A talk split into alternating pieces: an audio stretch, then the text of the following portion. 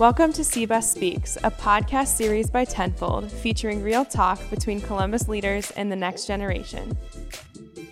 Today on CBUS Speaks, we are thrilled to welcome Tanny Crane to our conversation. Tanny is the president and CEO of Crane Group. She, she sits on numerous boards, including director of Huntington Bancshares Incorporated, Reeb Avenue Center, Fisher College Advisory Board, Future Ready Columbus, as well as many others past and present. She's also the longest serving female member of the Columbus Partnership. Thank you so much for joining us today, Tanny, and we are excited to be able to have this conversation with you. I'm excited to be here. Thanks so much for inviting me. Your grandfather started the family business back in 1947. What was it like kind of growing up in that environment with your you know your grandfather and your dad and your your uncle and just kind of talk about that you know did you know you were going to go into the family business another interesting story is that growing up there was an anti-nepotism policy.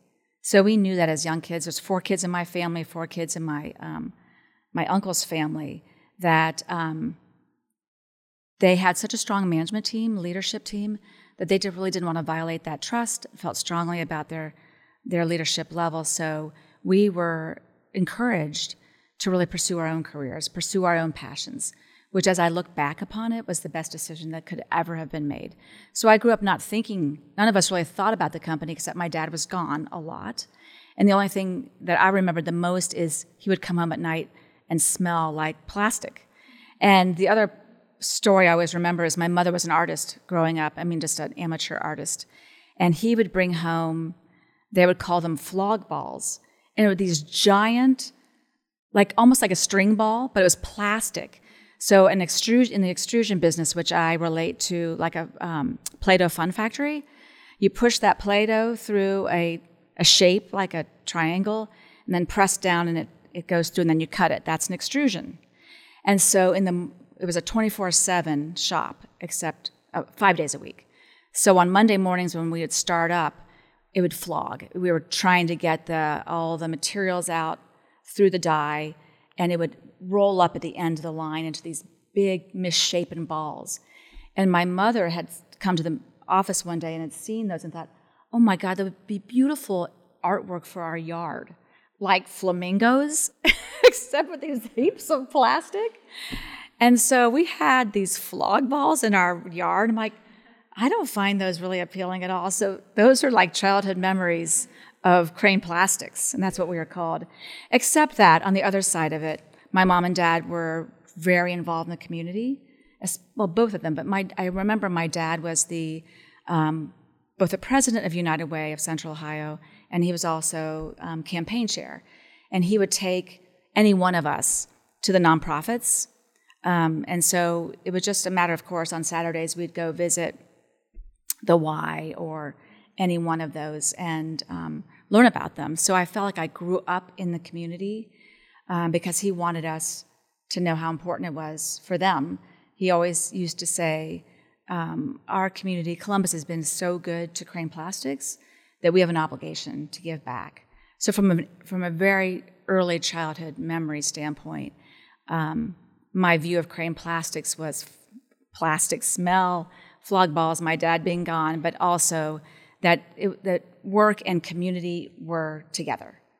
They were never a two separate things. And um, both, both my mom and dad really believed so much in that, that um, that's we were. So all four of our kids in my family never thought we'd work there. My brothers and I both uh, all like interned a couple summers, and I was basically a mail carrier you know, down the office hallway. I, I did nothing really in the factory. But I will say, um, when I went away to college, um, inevitably I would take the, I would, I was in Chicago, and I would um, fly home, and I'd take the later flights because they were the cheapest. And my dad would pick me up like 11 o'clock at night, and we'd always swing by the south side to the plant. And he said, I think I, I want you to meet the, the folks there. And no one ever wore name badges back then, and we probably had 200 people. He would walk me up and down the lines of the third shift and introduce me. And what I, again, another great childhood memory or teenage memory was he knew everybody's name. He knew who was about to have a baby, whose son was on a softball team or daughter was in gymnastics, and would ask about each of them. And then he would be, you know, proud both for me to be introduced to them, but for them to, to know his children too. Um, and I, I was sometimes reluctant, you know, tired after exams, flying home, like, do we have to go to the plant? But always afterwards feeling so proud to be associated with the plastics company because they were really, really great people that worked there. Yeah, so you mentioned this importance of community in the business and the family business and in your family. And I think that definitely shows in Columbus. I think we can feel that in Columbus, and it's something that sets it apart. So, how has that translated from what you've learned as a child into what you do now? First, you know, I, I stayed in Chicago after um, graduate school, and I really thought I would stay there. I loved Chicago, and I started in sales and national sales with AT and T, and then eventually went to um, my dream job, working for Quaker Oats in product management. But all along, I um, I lived downtown and I lived in the northern suburbs, and I always wanted to get involved. So I called, I submitted my name places, I tried to get involved with United Way, and it wasn't easy. I mean, I I I, I opened myself up, and at Quaker Oats especially, they had mentoring, um, and I volunteered, and I developed very close relationships. But it, because I work for a downtown Chicago company, um, besides my role within Quaker Oats, mentoring and doing some other volunteer work, I never felt like I was really making a difference. So when I when my husband and I moved back to Columbus, it was almost overwhelming. And people warned me about putting your name up. I'm putting your hand up.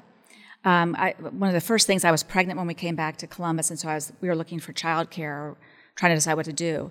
And I've talked to a, a woman, Mary Lazarus, who is well known in the community, a good friend of my mom's, and she was involved with a, an organization called Action for Children. And like one second, I called about it. I went, I went to an event, and then I'm on their service board, and I, then I get on their board. I learned about an organization called Players Theater. Uh, all of a sudden, within like five months, I'm on three boards. And my dad's like, you know, you might want to temper that a little bit. But to me, yes, of course, I was from Columbus and my, my name was known. But I really believe that doesn't matter. I truly believe that part of the Columbus way is you find your passion and you make a call and first of all people call you back and they will they will welcome you with welcome you with open arms. And I have felt that way because Columbus has a lot of folks from the outside who come in, and one um, resonating kind of continued uh, thread is that they may not stay with their current job. They never want to leave Columbus because it's it's they they become immersed, and because people welcome them, and especially I mean, for certainly with their job, but really with community. They you find a passion you express interest and you are like just really um, welcomed with that those open arms. I think that's a very important message for our generation as a 22 year old to hear and davis as a 20 year old to hear. I don't think Columbus is on the radar for young people to find a new job if they don't have a connection there. And it's not about having connections there. You can make them when you get there because people are so willing to help others and to create these connections, which is a great message. Yeah.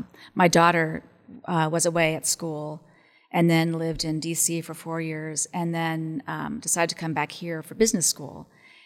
And she left not ever thinking that she'd be back in Columbus. Um, again, we have we don't have the anti-nepotism, but we really encourage all of our children to go out and pursue their passion. It may lead them back here at some point, or they may even join the company at the beginning. But um, what we find most important is to follow your passion. So she came back just for business school, and she's very in, involved in social entrepreneurship. So one thing great about Fisher College, she was able to really design her own MBA. But she came back with a fresh set of eyes, and she I mean, so often would come would come visit us saying, "I love the young scene here, the entrepreneurial scene, the new venture," and she was just welcomed by entrepreneurs. But she would make a call. You know, she'd go online and find what she might be interested in and make one call, and then all of a sudden she's getting wrapped up in things I've never even heard of, which was so cool. And it was like she's found her own way. She wasn't relying on me at all. She's just in in the swing of all what's going on downtown and teaching me quite a bit about Columbus that I knew nothing about. Yeah, Which that's is what's super cool. important about these conversations yeah. is not only can we learn from you, but it's a mutual Absolutely. teaching experience. Yeah. And now, even though she's well, New York transitioning to DC, she's committed to be back here in five years. So Really? I That's am really awesome. fired up. yeah. We love to see that. Um, I know I definitely read that uh, your dad definitely courted you Oh, every. I, I heard calls every Sunday. Mm-hmm. Um, so yeah, I was gonna ask if if you were doing the same thing with your daughter, and you know, what do you th- do? You think that it was kind of those same type of things that pulled you back? Um, you know, back then, you know, working at Quaker Oats, it's more you know Fortune 500 type company versus the family business. Chicago versus Columbus. You see right through me. I was just reflecting on that. So I always laugh that my dad, he, he was, he, even though he wasn't the entrepreneur my grandfather was, it was so late in my grandfather's career. My, my grandfather was in his 50s. So it was almost like the, his, his two sons and he created the business together. Um, so they act, my brother, my dad and his brother acted like entrepreneurs. And so they're in there. They finally formed an advisory board, which were all their friends here in Columbus. And, you know, at age 60, their friends were saying, What are you going to do about the business? And the, the old joking back and forth, immortality, blah, blah, blah. But they said, You know, your leadership team are your same ages. So it's not like you have a succession plan. And so then he looked toward his kids, and we're all in our careers. My two brothers were doctors. I was, both my sister and I were in product management at two different companies. My cousins were journalists, uh, lawyer, school teacher. And so they were, you know, very involved as well. So um, my dad said, Oh, you know, I've, we really should do something about this. So he turned, we are very much alike. And so he thought he could pers- persist with me, which he did. So every Sunday night, way before cell phones, he would call me and say, I think you should come back to Columbus. I'm like, hey, I've got a really good gig going on here, just got married, and I really love the place, but it's 99.9% men, it's industrial, it's not, not I'm consumer products, finance. So anyway, three years of every Sunday night, it was like Chinese water torture. And um, he was so persistent, and we had gotten pregnant in the meantime. And I will say, it was that quality of life. It was like, love Fortune 500 company, but there's analyst calls every quarter. And even though we had long term strategic planning, it felt like um, Groundhog Day a lot um, with the analysts. We had a very young CEO, and it was, I've never learned so much in five years. But I think my husband, who had started his own business after being years and years with AT&T, we kind of had this wake up call that we start balancing. You know, what's the most important thing to us and that quality of life. Um, it, it just, we, we were on a Hawaii vacation I'll never forget, and with the whole family. And my dad had this habit of putting, slipping a piece of paper under my door every morning with like a list of to dos that we're going to talk about that day. I'm like, really? but of course, I find myself doing the same freaking thing. But um, so we'd have these conversations, and he was bringing me into the business slowly, was asking my opinion about marketing or finance. And then we were at the airport all together in Chicago. The rest of my family was flying back to Columbus. And my dad just turned to me. We had, my husband and I had just refurbished a 1920s home, a block from Lake Michigan, like everything we've ever wanted. And he just turned to us and he said, I just want you to think about it. Got home, house was just redone, and I turned to my husband and he said, I know, I know. so we moved. we, that was in the sp- spring of 87, and we moved that summer. And um, just really quickly, which was such karma. So we started um, early fall. And that late fall, my dad was diagnosed with lung cancer. And he had, um, and he hadn't smoked for 13 years, although I think he, he snuck them. But um, had one lower lobe removed and didn't require anything, no change in quality of life. So what a blessing I had. And, you know, four years later, he did pass away. But making that decision, I had that opportunity to mentor under him and really watch he and his brother co lead our company and watch them in the community. You know, I, I, just couldn't have been luckier to have witnessed that. So, as my daughter is making decisions in her life, I now pick up my cell phone or I text her every other day saying, So, what are you doing? And she said, Mom, I'm like, I'm on to you. I know, I know what you're doing. You've told me the stories. But, you know, she, as she's now thinking about where she is in her career, she's in her early 30s. They're looking to, she's been, pre- not, pre- she's been married for a couple of years. They're looking about, have, talking about having children. She said, when, you know, when we have children, I know where I want to be. And so I think that, you know, she's seen Columbus in a new light and she knows it's welcoming. Her husband, who is from California, which frightened me because those West Coasters drag people to California, you never see them again. Um, but he's been on the East Coast most of his career.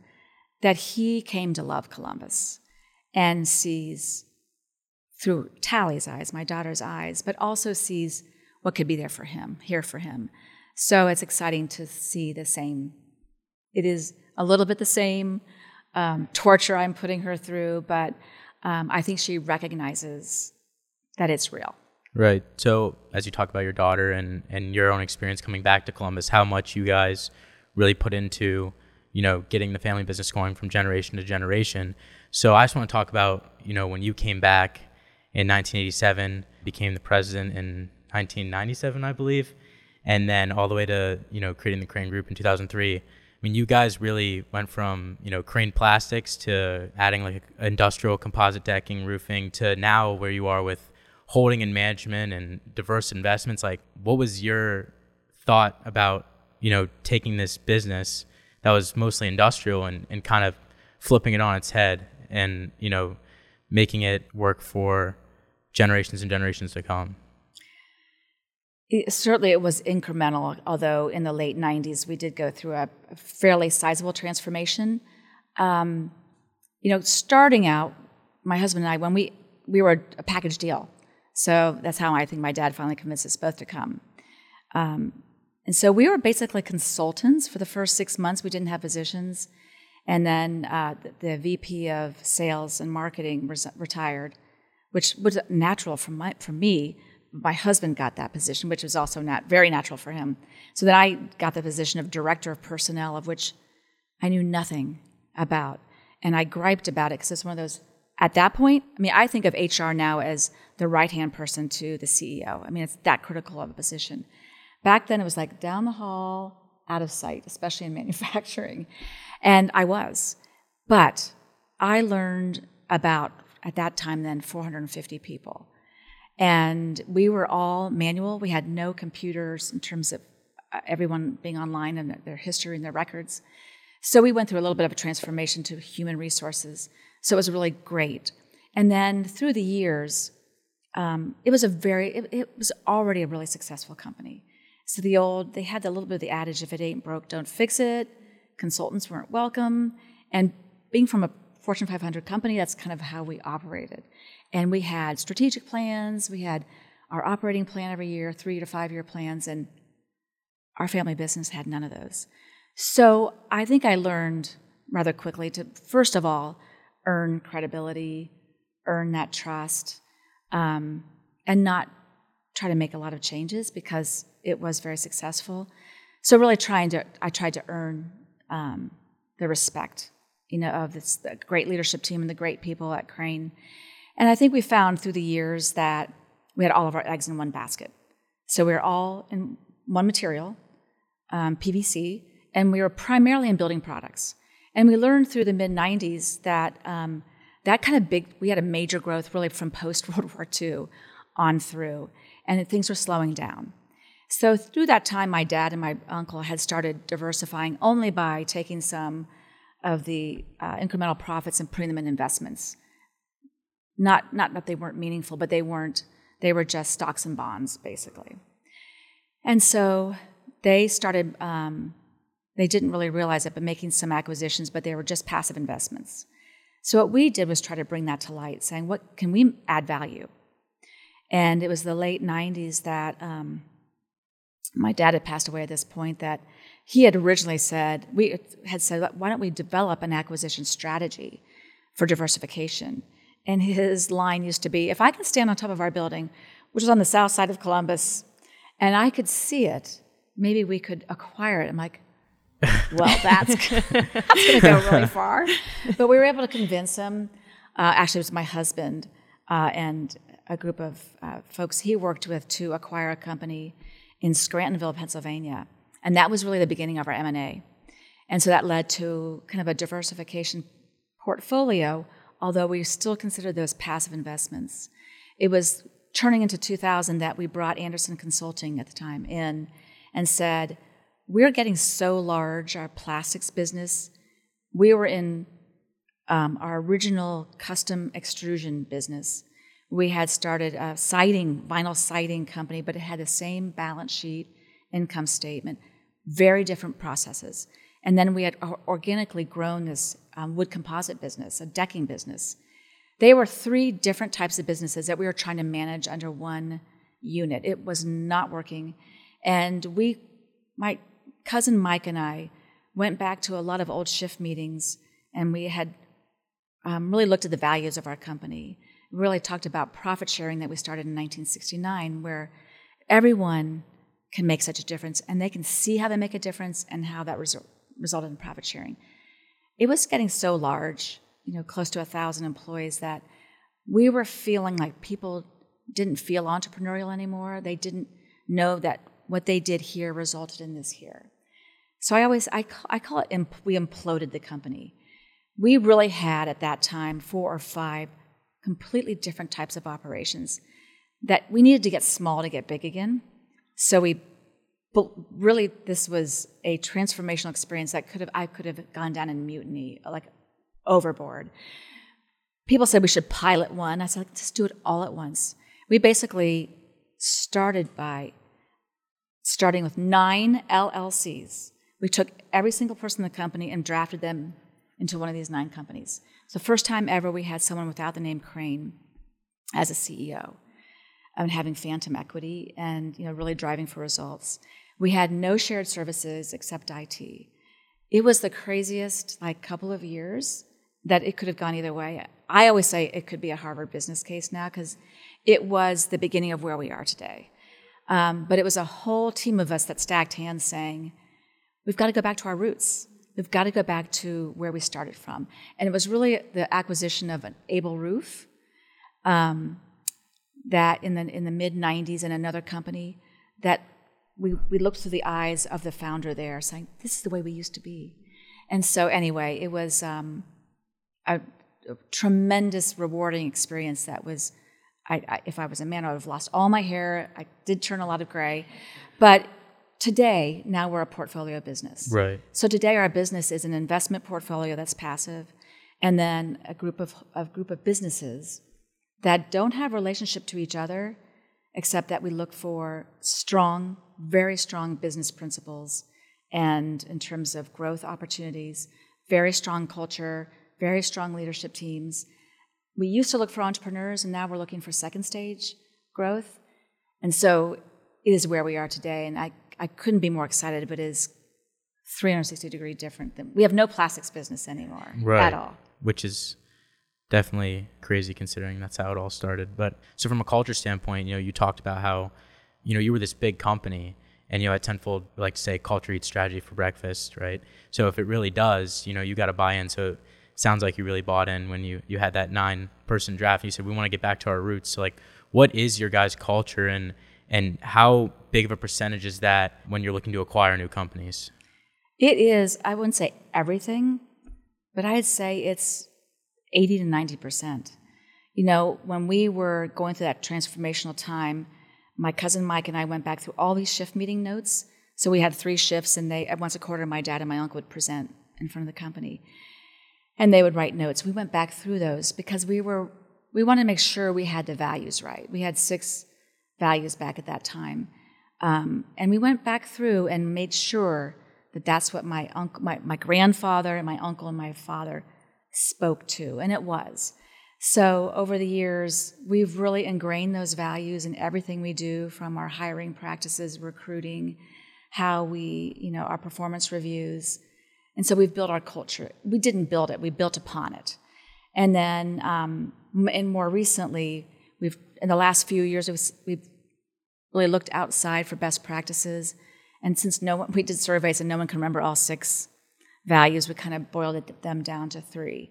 And so now we are really focused with the help of outside consultant, maybe by the name of Tenfold, um, helping us really make sure that um, we're living our culture in everything we do, whether it's our place or the way the way we perform. And so, when we're looking at acquisitions, it is everything, and that has really grown through the last ten years because we've we've learned through failure.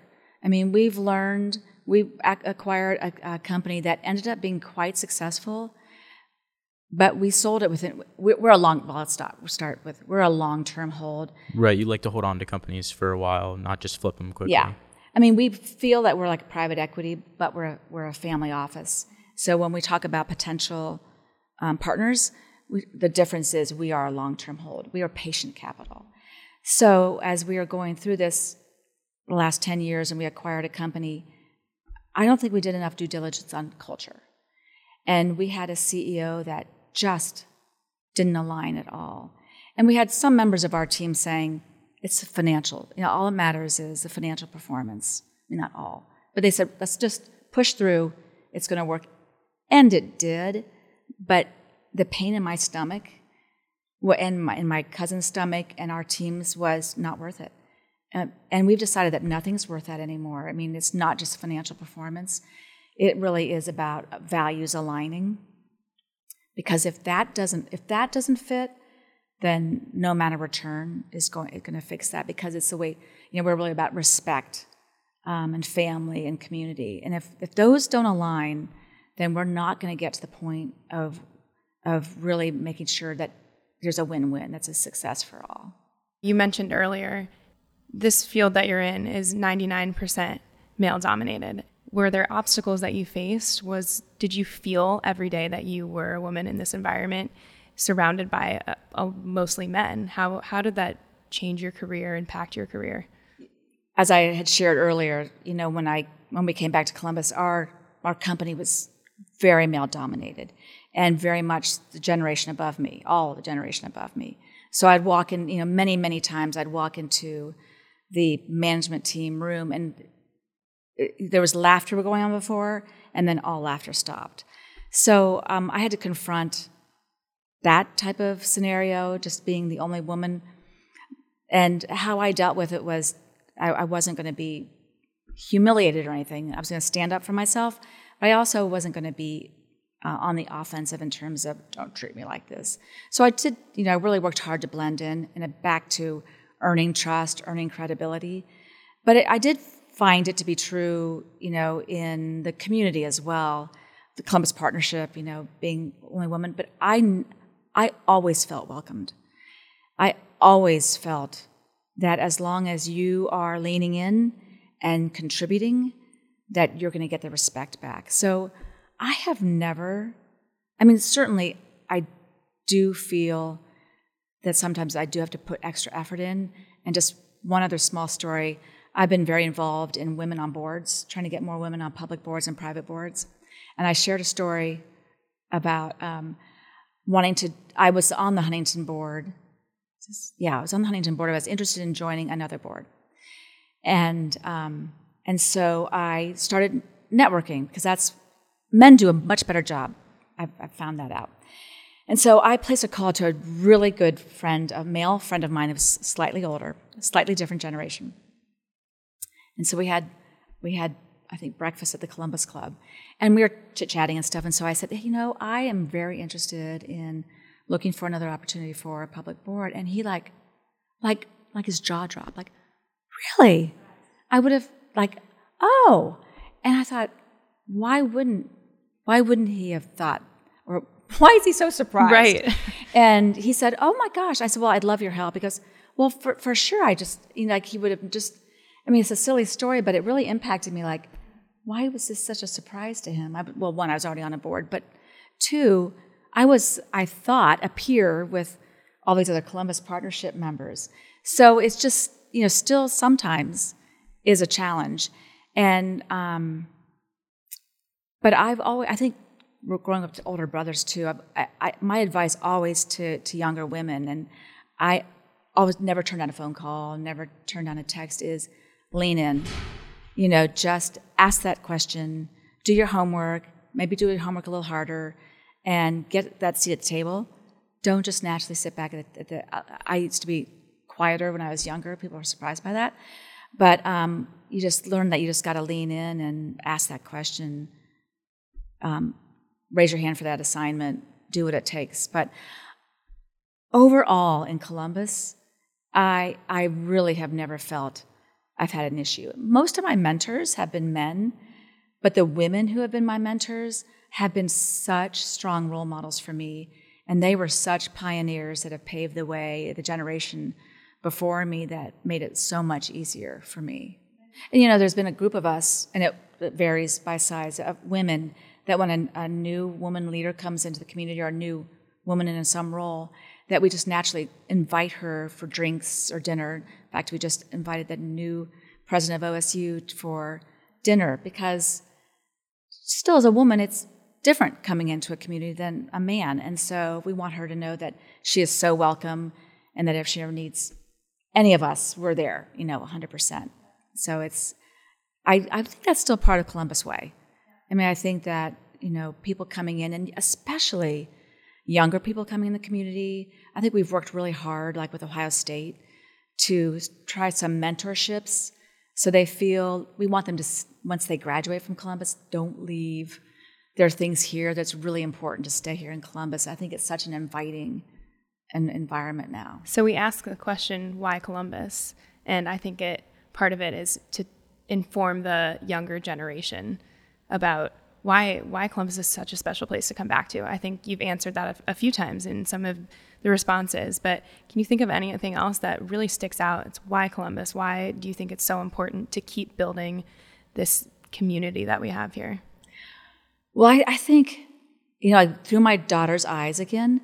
I think it's the youth. I think it's younger people that keep Columbus going and, and allow it to evolve and to take it to the next place. I mean, I, as a kid and then growing up, I would have never expected Columbus to be one of the most inviting places for gay and lesbian people to be, a creative, creative force. And it's, it's made Columbus a much richer community. I mean, I'm looking at the short north. It's so cool to be downtown. Um, and it's so cool to be in different parts of our city. The arts make it so special.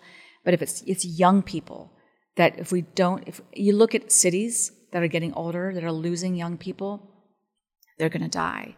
We need those fresh ideas. We need, need tech. We need technology. What's the next wave? What's the next big thing? I think that's what having Ohio State and so many colleges here and CCAD, having the capital, we have such a wonderful mix of types of people that are being brought in that but it's, I, th- I really do think it's the youth that are going to keep us young at heart, young at spirit. Again, growing up, we were always the test market because we were the, a city where a lot of entrepreneurs started and continue to start. But I think that's why Columbus continues to make that mark. Yeah, I mean, I, I definitely think that your generation was kind of known as the entrepreneurial come up of Columbus. So it'll be exciting to see, you know, what this next you know younger generation brings to the table. I mean, you think of the, like a combination of medicine and technology. I mean, we talk about Battelle and Ohio State. We've talked about uh, that for a long time, but I think that's the next new wave. You look at biology, you look at um, diseases. You know, where are we going in our agriculture? We've got such an interesting combination of types of, of categories and industries that I think that an automotive is it, it used to be retail. I think that's moving. But again, I go back to where we're located, and some of us would say, gosh, we don't have an ocean. I say that often. We don't have mountains, but we have access to those. But we're, we are that heartland. And while sometimes we lose our way in, like, what is Columbus? But I think now it's that heartbeat. It is the heartland. It is the center of the United States. We may not be as impacted by hurricanes and natural disasters, but we have that work ethic and we have that mix of industry and we have youth that we have got great dynamics for a future. And I would say, especially with COVID 19, people are going to recognize that. My, again, I, I, have four daughters, so it's not just this one daughter, but she was Miss Urban, live in the city, I don't want a car. Well, they're already moving to DC on the outskirts. where they're going to have a car and a yard, and they're on their way to Columbus. I, I think it's going to be a different mix. I think it's going to be very interesting to see how cities hold up during this kind of, I think it's a new, it's a sea change that we're seeing. It's interesting you bring up the um, like medicine, especially in the different industries that are in Columbus. And I think what I'm noticing from Columbus, it's not just industries that people want in a city, but what they need. So we need medicine right now. And Columbus is capitalizing on right. that. And they're seeing these opportunities. And I think with younger generations, it's important for them to see that Columbus is doing what people need. Yeah. And to get here and to be able to join that is significant. It is. And I, just one other thing I want to add is that I think one thing, uh, like my father, I've taken my daughters to all kinds of events. So I do think what my kids see and what they love about Columbus is that you can make change. And they've been involved with me at the Reeb Avenue Center for the last five years. And they've watched how two white women, along with a lot of other people, can go to the South Side, which is our company's roots. And, and it happens to be Jane Abell, you know, of um, chairwoman of Donato's, her roots on the South Side. You know, together with a mayor and a city and a community and nonprofit and um, faith-based community can come together and say, there's a part of our city that really needs help and that we can actually make a difference. And that's where stacking hands was truly, it really worked. Um, it really was the champion, it was really Mayor Coleman, but he was able to bring together champions. And it's not just one person that makes a difference, but it was one person plus one person plus one person. And so I think our kids and others in the community have seen how we could do that. You know, it was pretty scrappy. We did not have a grand plan. We didn't know what we didn't know. Like I wonder sometimes I think back and shudder that I don't know if I would have gotten into this because initially Jane just called me and I said, well, yeah, we'll just we'll just give some money and be not be done with it, but move on. And especially folks in business, we tend to like projects that have a beginning and end. You see results and you go, great. Well, this had like had no end, and you know then you know raising twelve and a half million dollars, and and now today after five years, seeing our neighbors in the South Side have a community center where they can actually help themselves and really transform their own lives. And now we're working on a housing project across the street for affordable housing for 23 units for single moms. And it's just remarkable that a small group of people, committed people, can make a difference. And it's everyday people. I mean, it's everyday people that can make a difference, which is super cool for a city. What do you say to kind of just like the grit of Columbus? You know, I think that's kind of part of the Columbus way when, you know, you're talking about not just spending money, but actually you know, going down and volunteering and, and that sort of thing. Like, what, what do you what do you see from the leaders of this city, kind of getting their hands dirty? Every single one of them does. I just read an article. Oh, I, I just read the headline of an article today. I think it was Nick Akins, you know, of AEP saying we're going to confront racism, and and he the, the tone of the article. I, again, I didn't wasn't able to read it all, but it was authentic, and I think our leaders are authentic. And he will get his hands dirty. I sit on the Huntington board, and Steve Steinour, not to call names out, but people I know, he is at the front of the Pride Parade every year. And he doesn't do it to get his name in the paper. He does it because he believes in his gut that it's the right thing to do. So it's it's not these people that live in these ivory towers. They might they may be up there, but they walk the talk. And I could go through every single organization and they commit significant financial resources, but they also believe in it and that and that leadership comes from the top and that all their folks then believe and get involved and volunteer. Yeah, I think that you hit on a huge point of this podcast. It's like, you know, we really wanted to get these local leaders that are so admired and respected for the younger generation to hear them and know what they're doing and see how it, a Columbus could be different from a New York and LA with the, the type of impact that you can have in your in your own community. So, you know, thank you so much for shedding light on that. Yes, I think that hearing from the leaders themselves just about why Columbus is so special, I think that some of some of what you're talking about is learned and like the walking the talk, that type of thing.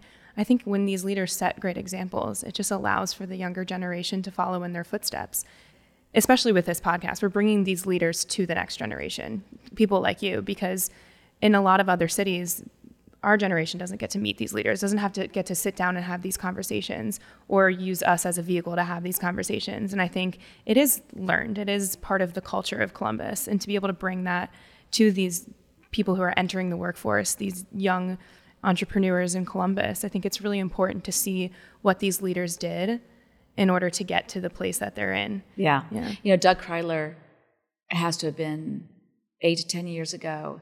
Um, I used to be on the board at um, Columbus Foundation, and he brought, I always called the old people and young people, but he brought some donors of the Columbus Foundation for dinner one day at the, at the foundation with young entrepreneurs. And I don't know if he really, he didn't really pair us up at all, but I ended up sitting next to a young entrepreneur and we could not be more different. And we are like best friends today because we just struck up a conversation. And um, I think I became her mentor, but in reality, she became my mentor.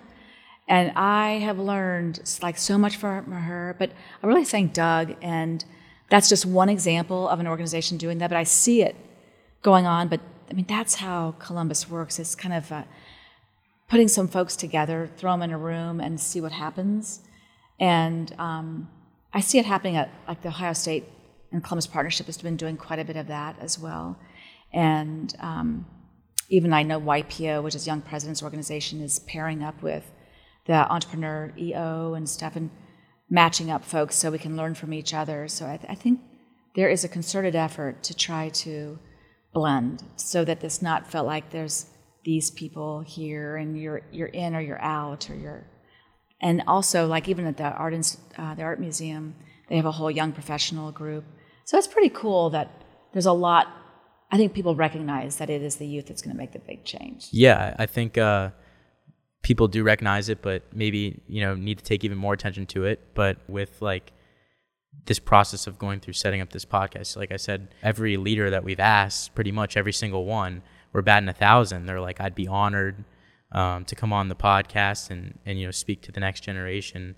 I think that really speaks to Columbus as a city. And, and, you know, like you, you mentioned, it's not just lip service. People are actually out there because they care. And these big corporations might look like big corporations, not necessarily the Crane Group, but they actually care about the citizens of Columbus and, and young people. Yeah. And I think I see it like I know our organization is working hard. We have this program called Crane on Board, and we really uh, encourage, we don't mandate, but really encourage everyone to get on a board or committee, and then we, we match funding and all that. But and we're providing more structure around it so that people feel comfortable. So it's a very selfish reason because I know people come back after being on boards and they're so fired up that they're much more productive actually. But I think for their own like, kind of self worth um, and networking, you grow so much when you're push people to the community. Um, because other people can always say I'm too busy, and I just don't buy it. I see some of the busiest people in the world on nonprofit boards and working, and so we've really encouraged our youth, our young people in our organization, to get out there and follow their passion in a in a nonprofit, and it's really benefited them. And all of a sudden, they're moving up and doing different things and getting recognized. And frankly, that's how I, I traced my steps back from the Huntington board. I was on the Federal Reserve Bank of um, Cleveland. I was I chaired that board. The reason I got on that was I was on I chaired the United Way board and I was giving a presentation on our strategic plan, and the Cleveland United Way came down to see it, and the vice chair was the vice chair of the Federal Reserve Bank Board, which I I mean, I never thought about. I gave a presentation, and all of a sudden I get a call. So you just like, you never know what being on nonprofit boards, being involved in a committee, what that's going to lead to. That's why I encourage, I try to push people out of their comfort zone to join a board, to get involved, especially young people when they come into the community, because it is a way, one, to get to know people, networking, and if you really link where things happen. It's it really it starts there. Tanny, this has been such a great conversation today, and we can't thank you enough for being here. And to wrap up, just kind of tie a bow on it, we were curious if there's any type of message, any words of wisdom you want to share with the next generation. You know, I think my message to the younger generation is not far from what I've been saying is lean in. I, I know it's such an overused phrase, but get your hands dirty. Don't think that you have to say, I'm, I'm building my career. I hear that so often. I feel like um, I could have said that. Any one of us could have said it. But I don't separate anymore my career from my community, from my family. I think it's blended. I personally think it should be blended. And I think we are our most productive selves when there's a little bit of chaos, um, but most importantly, when you, you're totally firing on all cylinders. And I don't think that can be accomplished if you're so myopic and all you can think about is your clients at your law firm or my plastics, you know, my customers. But it's filling, feeling, filling my whole self. And so that is being uncomfortable and getting out in the community and doing something. Because I think that's when we feel more fulfilled as humans. And I think that's where magic happens. So um, I'm so thankful to my parents that in, invested in that, or really put that inside me from a young kid. Um, but I would really encourage, especially young people coming to Columbus. It's the best avenue in um, because we do have the Columbus way. Um, but I also think that it's going to take time. But I think that investment is probably one of the best investments, the best return for your investment in this community that you can have. And and that I, am like speaking from years, and I'm now old. I can say I do have a little bit of on. wisdom on this. And bar none, everyone I've known who I consider a very good friend who's been very successful in their career, it's because they've been involved in the community. Those who have not invested in the community, I don't think have found their way up the ladder as well and, and are not as fulfilled. Thanks for listening to CBUS Speaks. Keep up with the conversation on Instagram or Twitter with the handle at Tenfold Talks.